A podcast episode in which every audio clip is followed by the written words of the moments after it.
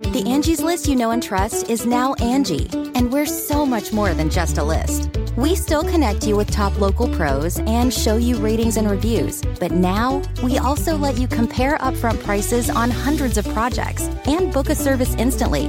We can even handle the rest of your project from start to finish. So remember, Angie's list is now Angi, and we're here to get your job done right. Get started at Angi.com. That's A N G I, or download the app today. It's Ask Dr. Phil.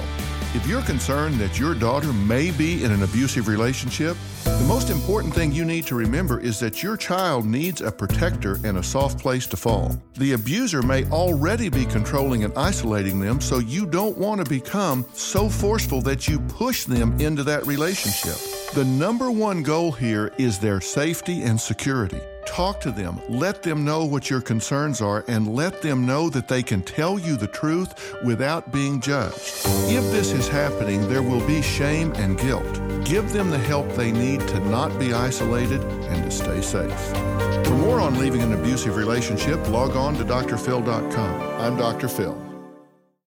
Hi, this is Jill Schlesinger, CBS News business analyst, certified financial planner, and host of the Money Watch podcast.